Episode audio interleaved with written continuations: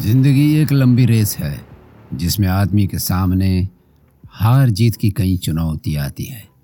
लंबी रेस में तो ऐसा घोड़ा होता है, जो पहले पीछे पीछे भागता है। आधी रेस के बाद, जब वह स्पीड पकड़े तो सबको पीछे छोड़ जाता है।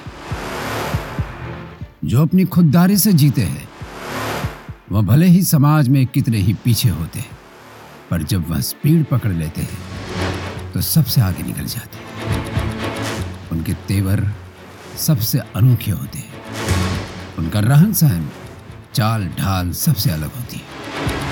वह ज़िंदगी भर मामूली काम नहीं करते रहते। भले ही वह ज़मीन पर चलते हो, उनकी नज़र सातवें आसमान की बुलंदियों पर रहती है। उनका हौसला बहुत ही बुलंद होता है।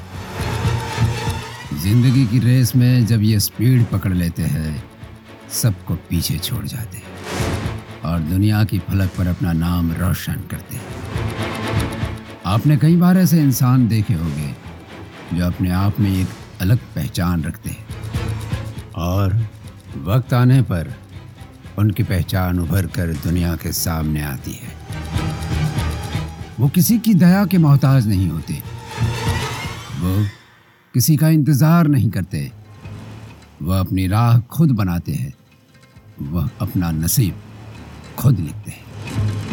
ऐसा नहीं है कि उनमें कोई ऐब नहीं होता, पर सच तो यह है कि उनमें कोई फरेब नहीं होता। और इसलिए उन पर ईश्वर की कृपा होती है। वह एक संदेश लेकर इस दुनिया में आए होते हैं। वह दुनिया के आगे एक उदाहरण बन जाते हैं। दुनिया उसके सामने झुक जाती अन्याय जिसके आगे ये कभी झुकते नहीं और अत्याचार को देख मुँह छिपा कर भागते नहीं।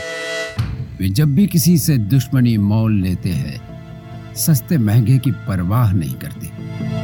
ऐसे ही लोग इतिहास बनाते हैं, इतिहास के किरदार होते हैं।